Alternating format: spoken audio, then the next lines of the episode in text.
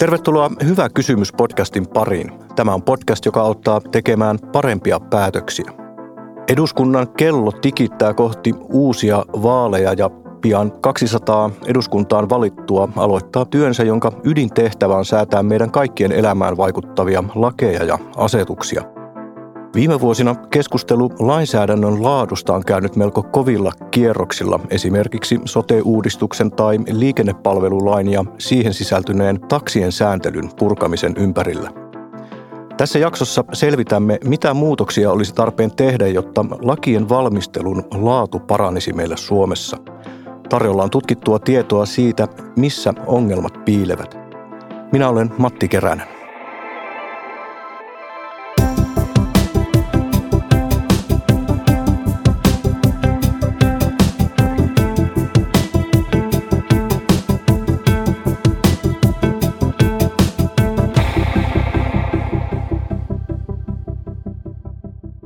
Tervetuloa Hyvä kysymys podcastiin tutkimusyhtiö Friskiet Anjoin toimitusjohtaja Petri Uusikylä.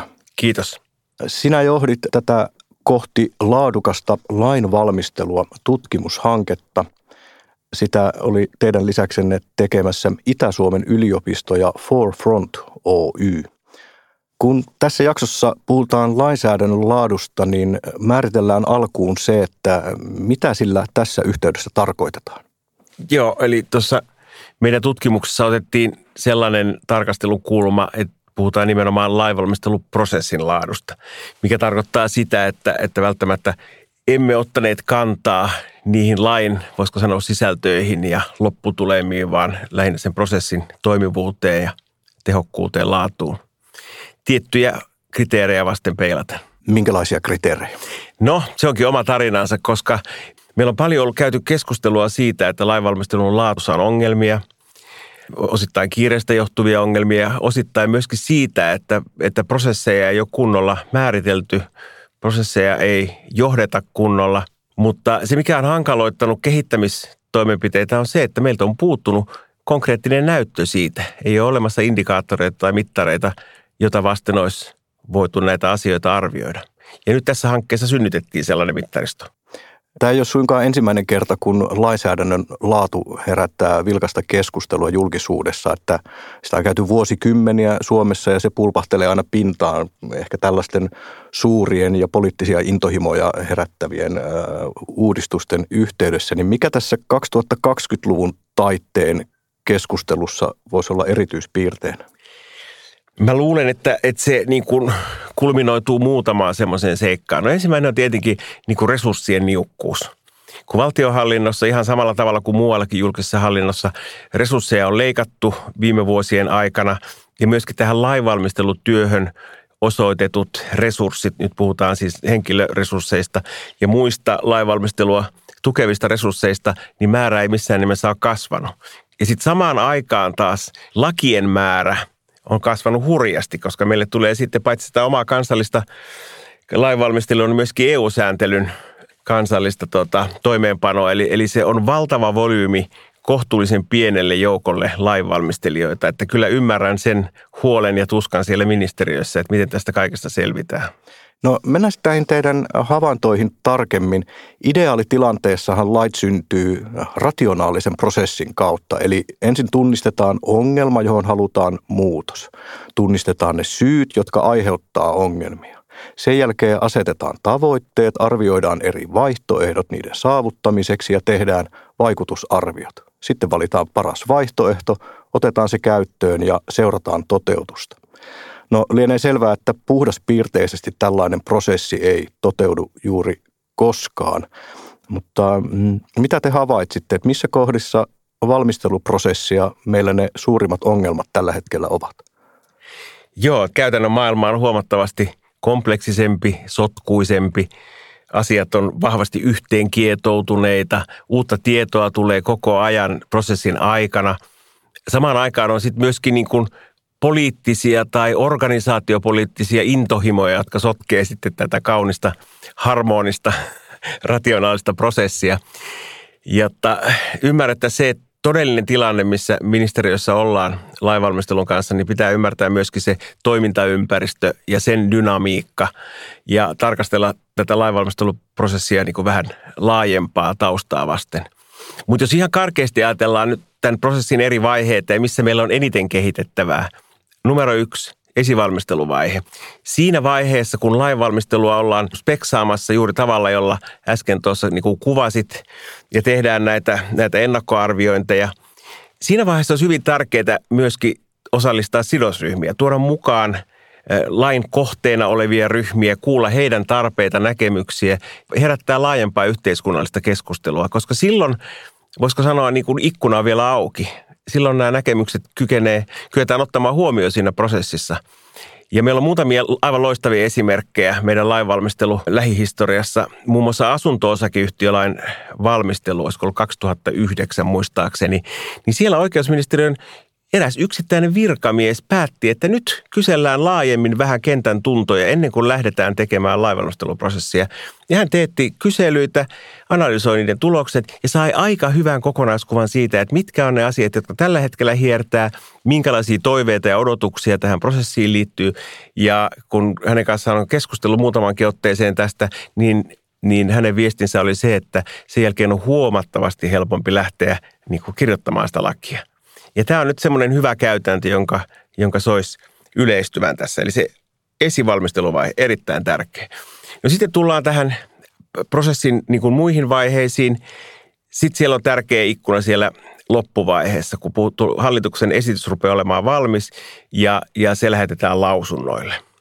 Ja nythän meillä on yleistynyt semmoinen käytäntö, että lausunnot on ikään kuin avattu, että niitä ei enää kohdenneta vain pienelle ryhmälle asianosaisia, vaan periaatteessa kuka tahansa voi esittää oman näkemyksensä. Oli kyseessä niin kuin organisaation edustaja tai yksittäinen kansalainen. Mikä tarkoittaa sitä, että niitä lausuntoja tulee aivan hirvittävä määrä. Sitten puhutaan niin kuin, useissa laissa puhutaan tuhansista lausunnoista. Ja tässä tulee nyt seuraava ongelma, että miten tämä kaikki arvokas palautetieto, kokemusperäinen tieto, näkemykset otetaan huomioon, kun se lausuntojen määrä on niin valtava. Ja siinä pitäisi oikeasti pohtia, että miten tätä tietoa analysoidaan, käsitellään ja millä tavalla luodaan myöskin muita kanavia osallistua kuin pelkkä kirjallinen lausuntomenettely. Ja tämä tuli hyvin vahvasti näissä varsinkin sidosryhmien palautteissa. Se tiivistyi mun mielestä hyvin yhteen avo-kysymyksen kommenttiin. Kuullaan, mutta ei kuunnella. Niin ne sidosryhmien lausunnot kysytään siinä vaiheessa, kun oikeastaan hallituksen esityksen teksti on valmis. Ja siitä seuraa se, että on aika korkea kynnys lähteä enää muuttaa sitä sisältöä. Kyllä, sanotaan, että silloin se on jo aika pitkälle, voisiko sanoa niin kuin tota, fiksattu. Toki pieniä tarkistuksia voi tehdä, mutta ei mitään, mitään fundamentaalista enää siinä vaiheessa. Onko jotain perusteltuja syitä, että sidosryhmien lausunnot pyydetään varsin myöhäisessä vaiheessa? Mä en usko, että siinä on mitään semmoista niin kuin hidden agendaa niin sanotusti, että tarkoituksella vietäisiin ihan loppumetreille ja sitten vasta kysyttäisiin. Vaan kyllä se koko prosessi on niin, voisiko sanoa hektinen ja, ja työläs jo pelkästään sen niin kuin lain valmistelun ja lain kirjoittamisen aikana, että sitten vasta voidaan oikeastaan niin ottaa niitä näkemyksiä, on jonkinlainen hahmotus siitä olemassa. Mutta tota, voitaisiin miettiä myöskin, että miten me sen prosessin eri vaiheessa voitaisiin kytkeä sitten näitä osallisuus- tai kuulemiskäytäntöjä, että se ei olisi vain alussa tai lopussa, vaan että se olisi jotenkin integroitu siihen, siihen tota kokonaisprosessiin. Tässä on paljon. Tämä on myöskin niin kuin johtamiskysymys, tämä on työn organisointikysymys ja tässä on paljon kehitettävää.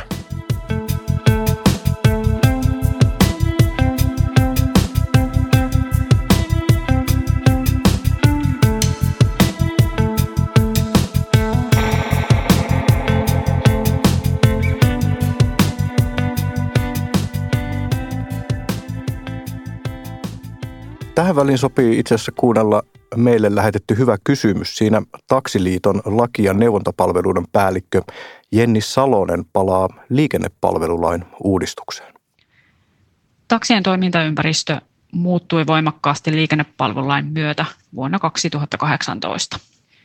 Tiukasti säännellystä järjestelmästä otettiin valtava loikkaus markkinaehtoiseen malliin. Tämä muutos on aiheuttanut laajaa julkista keskustelua viime vuosina ja vuonna 2021 toteutettiin taksisääntelyn korjaussarja muun muassa asiakasturvallisuuden parantamiseksi ja harmaan talouden ehkäisemiseksi. Keskustelua taksiliikenteen heikentyneestä luottamuksesta käydään edelleen vuonna 2023.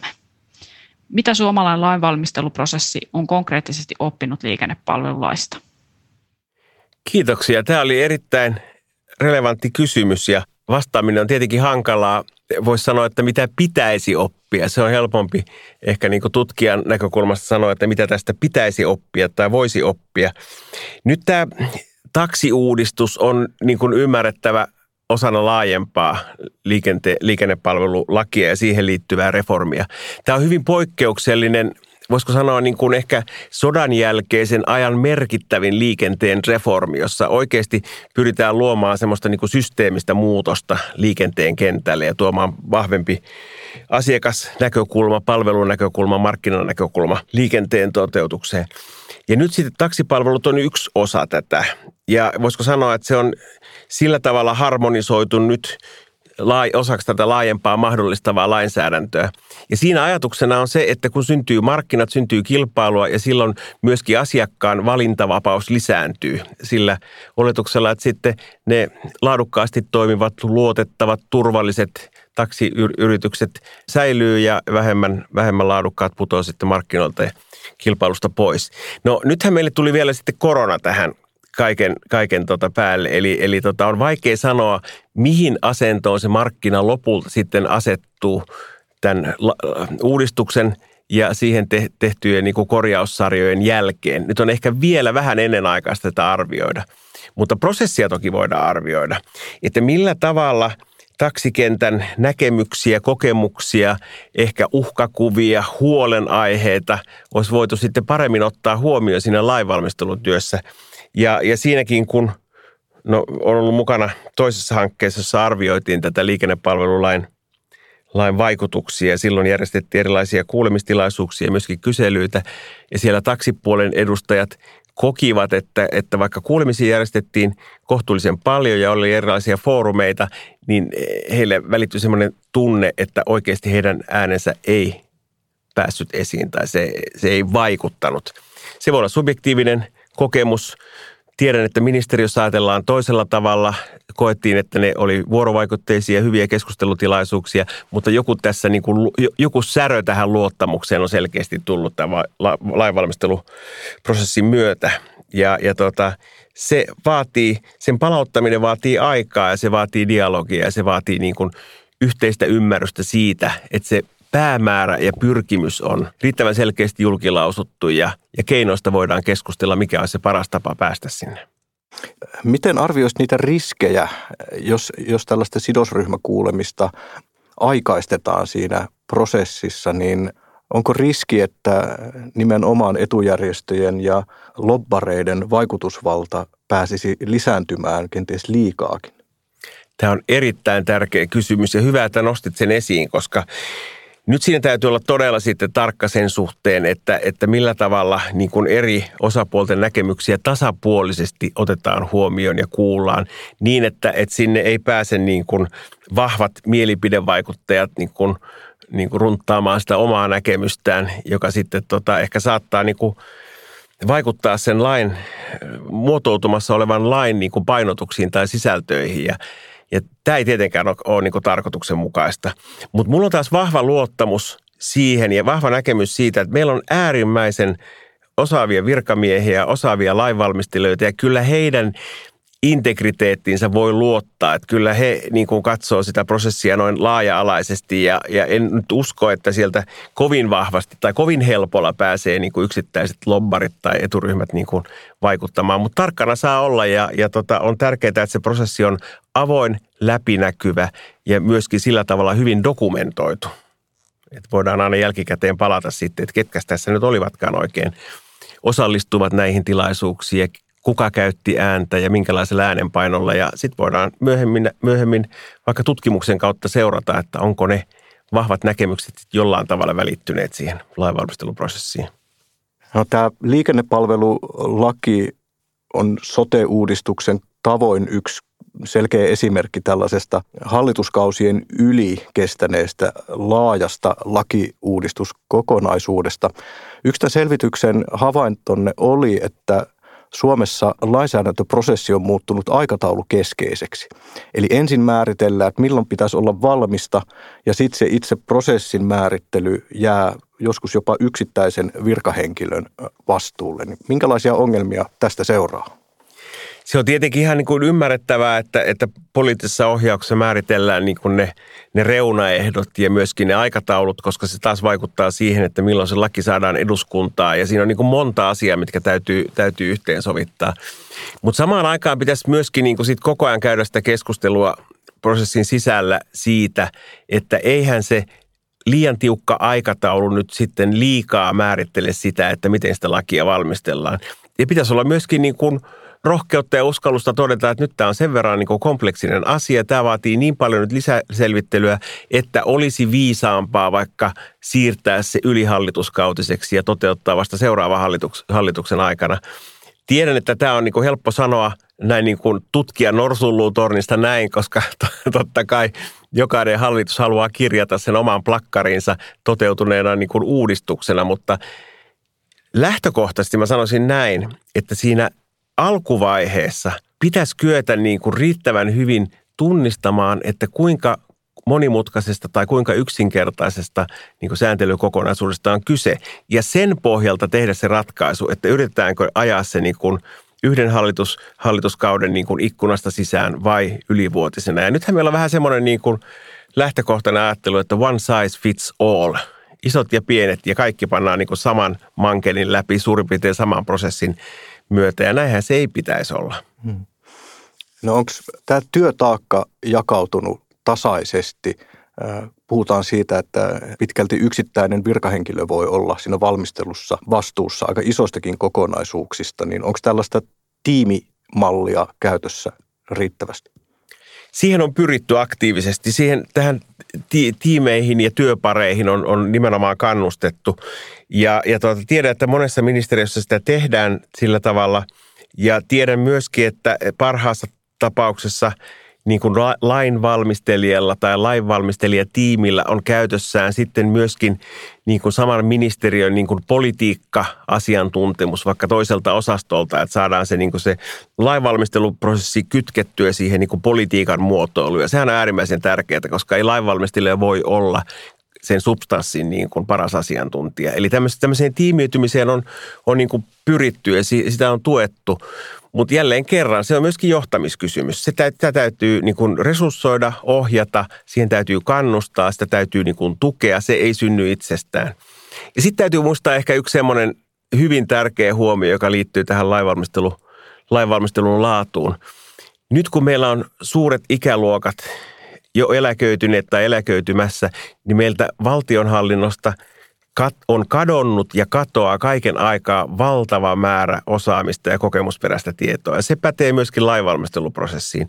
Meille tulee uusia nuoria lainvalmistelijoita, jotka toki on niin kuin innokkaita, heillä on kova motivaatio, mutta ei tietenkään voi olla semmoista perspektiiviä ja kokemusta.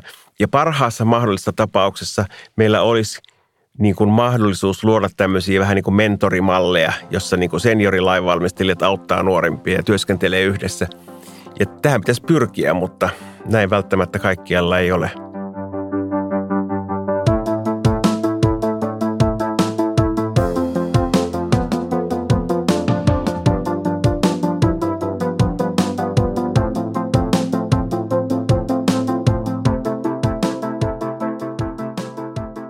Esitätte äh, raportissa kuusi kehittämiskohdetta, äh, jolla voitaisiin tätä lainsäädännön laatua parantaa. Ja nämä on kysymyksiä, joita seuraavan hallituksen olisi syytä pohtia. Me saatiin tähän liittyvä hyvä kysymys, jonka kysyy vihreiden kansanedustaja Outi Alanko Kahiluoto. Hei, kiitos tosi paljon hyvästä raportista. Sitä oli hyvin kiinnostavaa lukea.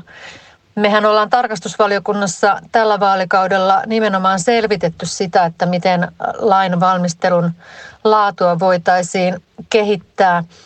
Ja olisinkin kysynyt tähän nyt sitten liittyen te esitätte näissä johtopäätöksissä joitakin kehittämistarpeita, muun muassa sen, että hallitusohjelmaan tulisi kirjata, että valmistelun johtamista tulisi kehittää ja tämä kehittäminen tulisi kirjata hallitusohjelmaan ja sitä varten pitäisi perustaa oma hankkeensa ensi vaalikaudella. Niin olisin kysynyt sitä, että onko teillä joitakin muita kehittämisehdotuksia, jotka mielestäni tulisi kirjata kevään tai ensi kesän hallitusneuvotteluissa tulevaan hallitusohjelmaan ja jotka voitaisiin sitten seuraavalla hallituskaudella toteuttaa. Kiitoksia paljon, jos tähän vastaatte. Kiitos. Erinomainen kysymys ja mukava kuulla, että raportti on herättänyt keskustelua. Tota, Tämä oli tosiaan yhtenä kirjauksena meillä siellä lopun kehittämissuosituksissa ja nyt tietenkin vähän riippuen siitä, että miten laaja-alaista kehittämisohjelmaa hallitusohjelmassa sitten haluttaisiin nostaa, niin sehän voi pitää sisällään sitten myöskin tätä resurssointipuolta, jo ehkä jonkinlaisia näkemyksiä siitä, että miten lainvalmisteluprosessin johtamista pitäisi kehittää. Että ne voi olla kaikki ikään kuin integroituna tähän ehkä tulevaan kehittämisohjelmaan. Mutta tota, yhtä kaikki, niin olisi kyllä äärimmäisen tärkeää, että tämä lainvalmistelun laatu, näkökulma ja nämä kehittämistarpeet tulisi kirjattua tavalla tai toisella. Ja, ja tietenkin nyt sitten toive niin kun tämän tutkimuksen tekijänä on, on sen suuntainen, että kun on nyt laadittu tällaiset eh, lainvalmistelun laatuindikaattorit tai mittarit, että niitä myöskin jatkossa sitten otettaisiin käyttöön ja niitä sovellettaisiin, koska nyt on tehty hyvin laajalla vastaajoukolla niin lainvalmistelijoita kuin sidosryhmiäkin tämmöinen, voisiko sanoa, lähtötasomittaus tai baseline-mittaus. Ja nyt se antaisi hyvän mahdollisuuden sitten vaikka seuraavan hallituskauden puolivälissä katsoa, että mikä on lainvalmistelun laadun tilanne nyt samoilla mittareilla mitattuna kuin, kuin mitä tässä lähtötilannearviossa. Että en tiedä, hallitusohjelmaan tuskin nyt kirjataan näin yksityiskohtaisia toimenpiteitä, mutta ne kaikki voisi olla osana tätä laajempaa kehittämisohjelmaa.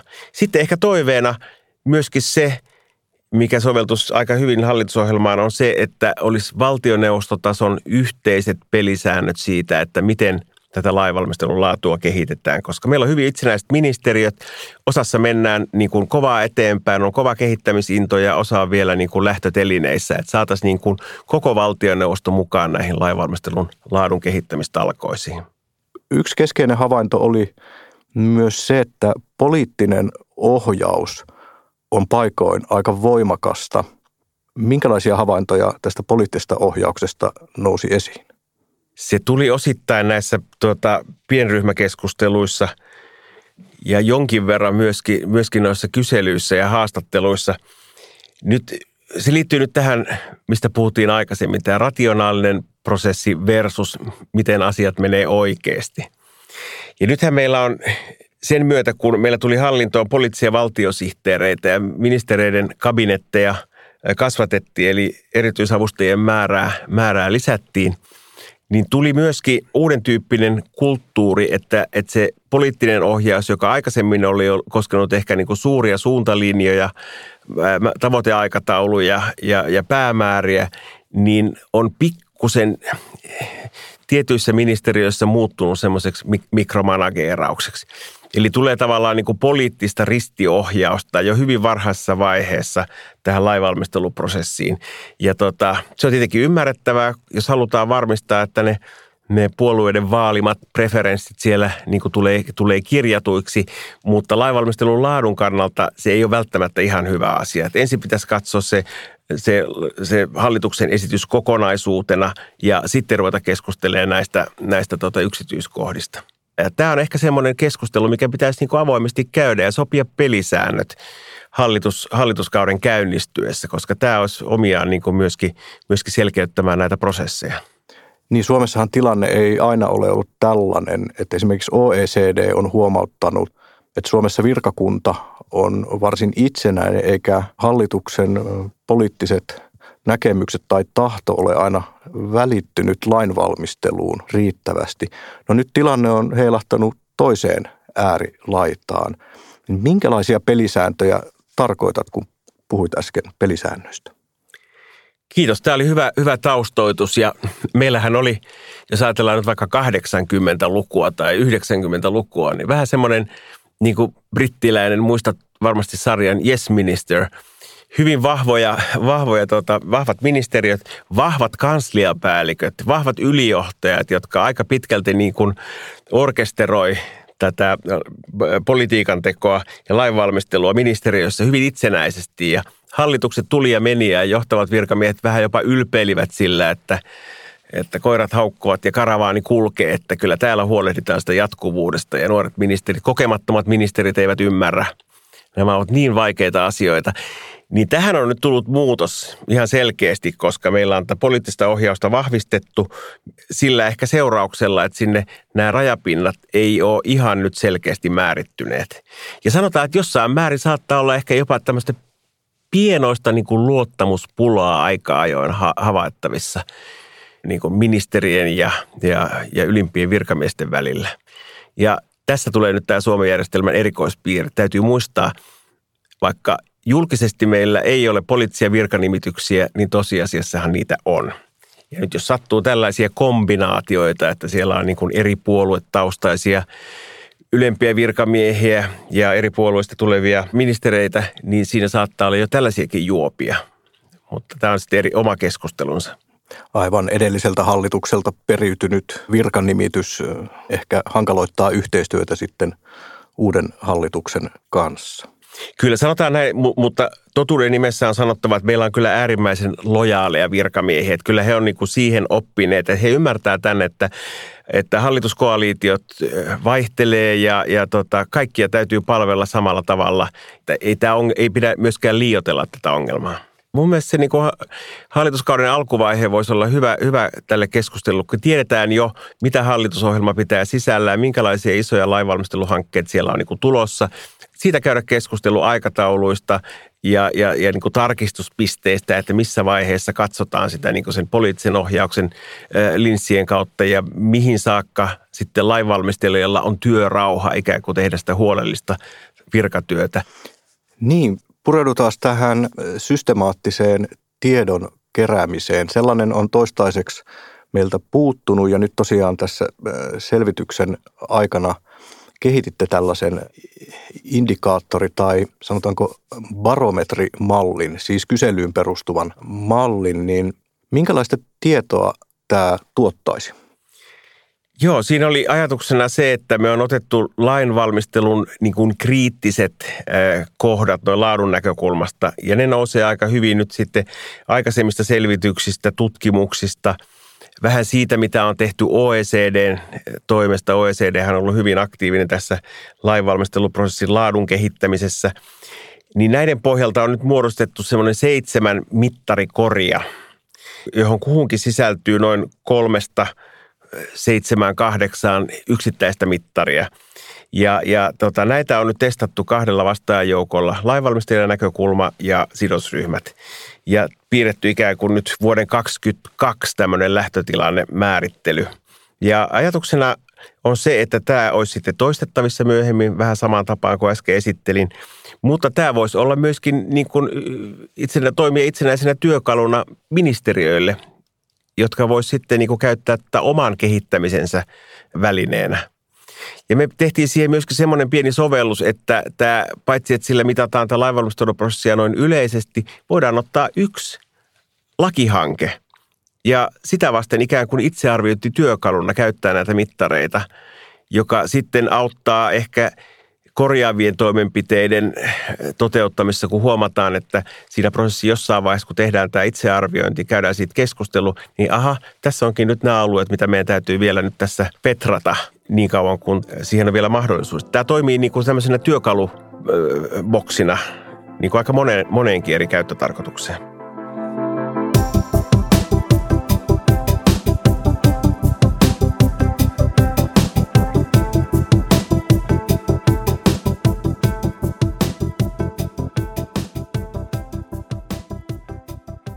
Alanko Kahiluoto tuossa mainitsi tämän johtamisen kehittämisen ja se on myös teillä yhtenä kehittämiskohteena. Se nousee tästä lähtötilanneselvityksestä, eli tästä barometrista. Siellä aika kriittisesti suhtaudutaan tällä hetkellä sekä virkajohtamiseen että poliittiseen johtamiseen. Noin puolet vastaajista piti lainsäädäntötyön johtamista epäselvänä. Minkälaisia ne johtamisen ongelmat tällä hetkellä ovat? Ehkä suurin johtamisen ongelma on se, että ei johdeta. Sanotaan niin kuin johdon sitoutuminen siihen prosessin kehittämiseen vaihtelee hirvittävästi ministeriöiden välillä ja myöskin yksittäisen ministeriön sisällä toimintojen välillä. Eli se on selkeästi semmoinen alue, mikä niin kuin vaatisi semmoisen koko valtioneuvostotason kehittämistoimenpiteet. Ja tämä oli merkille pantavaa, että, että saman – tämä näkemys ei hirvittävästi eronnut, kun vertaillaan lainvalmistelijoiden omaa näkemystä sieltä ikään kuin sisältäpäin ja se, että miten ulkoapäin sitten sidosryhmät näkee tilanteen, niin tämä huoli välittyy niin kuin molempien, molempien toimesta. Tätä kun on useissa eri hankkeissa tätä ministeriöiden johtamista selvitellyt ja katsonut sivusta, niin siinä ei ole kyse niin kuin, voi sanoa sen aika, aika suoraan, että siinä ei ole kyse välinpitämättömyydestä, vaan siinä on kyse siitä valtavasta kiireestä ja paineesta, jossa, jossa tota ministeriöt tällä hetkellä elää. Eli yksi, yksinkertaisesti niin kuin ylijohtajilla, niin osastopäälliköillä ei ole aikaa tukea virkamiehiä, oli ne sitten lainvalmistelijoita tai, tai, tai niin politiikkavalmistelijoita riittävässä määrin. Ja puuttuu ehkä semmoiset niin kuin, ihan perus niin kuin johtamisen ja ohjauksen käytännöt, jotka on säännönmukaisia, että katsotaan, tehdään itsearviointia, käydään keskustelua, missä mennään, missä voidaan parantaa. Ja tämmöisiä työkaluja on kehitetty vuosien varrella, mutta niitä ei ole kunnolla otettu käyttöön. Ja tämä on nyt ehkä semmoinen, semmoinen tota, keskeinen kehittämistarve, joka, joka tuolla nousee myöskin tämän hankkeen näkökulmasta. No nämä äh, lainsäädännön laadun ongelmat ja kehittämistarpeet, niin ne kulminoituu resursseihin. Siis tar- pitäisi olla tarpeeksi aikaa, pitäisi olla tarpeeksi henkilöstöä valmisteluun. Se tarkoittaa, että pitäisi olla myös tarpeeksi rahaa. Mikä motivoisi tulevaa hallitusta ja lopulta eduskuntaa myöntämään sitä rahoitusta, lisäämään ikään kuin julkisen sektorin kuluja? Se ei ole kovin trendikästä näinä päivinä se ei ole trendikästä, mutta sitten samalla täytyy ottaa huomioon niin kuin tämä skaala ja mittasuhteet. Se, että vahvistetaan lainvalmisteluprosessin laatua ja resurssoidaan sitä, on aivan eri mittakaavan asia kuin vaikka tulonsiirrot. Että tässä puhutaan niin kuin tota, ehkä kymmenistä miljoonista, kun toisaalla puhutaan sadoista miljoonista tai miljardeista. Että sekin täytyy ottaa huomioon. Ja sitten niin kuin äsken puhuttiin, niin voidaan panostaa myöskin muulla tavalla kuin, kuin, niin kuin euromääräisesti – mutta toki molempia tarvitaan ja, ja menettelytapoja täytyy kehittää, mutta myöskin sitten lisätä henkilöresursseja ja resurssoida nämä prosessit paljon paremmin. Ja siellä on toinen asia muuten, johon haluan kiinnittää huomiota tässä vaiheessa, kun valtioneuvoston tasolle on luotu sitten tämmöisiä niin kuin hankeseurannan välineitä. Meillä on semmoista tämmöinen hankeikkuna, joka periaatteessa pitäisi kertoa, että mitä tapahtuu niin kuin vaikka lainvalmisteluprosessin aikana. Ja siellä on hyviä kenttiä, jossa katsotaan niin kuin resurssien riittävyyttä ja tämän tyyppistä, mutta se ongelma on se, että sitä ei kunnolla otettu käyttöön. Ja siinä on ihan konkreettinen niin kuin helppo asia, että oikeasti sinne ruvetaan syöttämään tietoa ja se toimii myöskin niin kuin johdon ikkunana sitten, jolla voidaan näitä prosesseja seurata? No, me jäämme odottamaan, minkälaisia vaikutuksia tällä raportilla lainsäädännön valmisteluun ja lopulta lakien laatuun on. Kiitos haastattelusta Petri Uusikylä. Kiitos oikein paljon.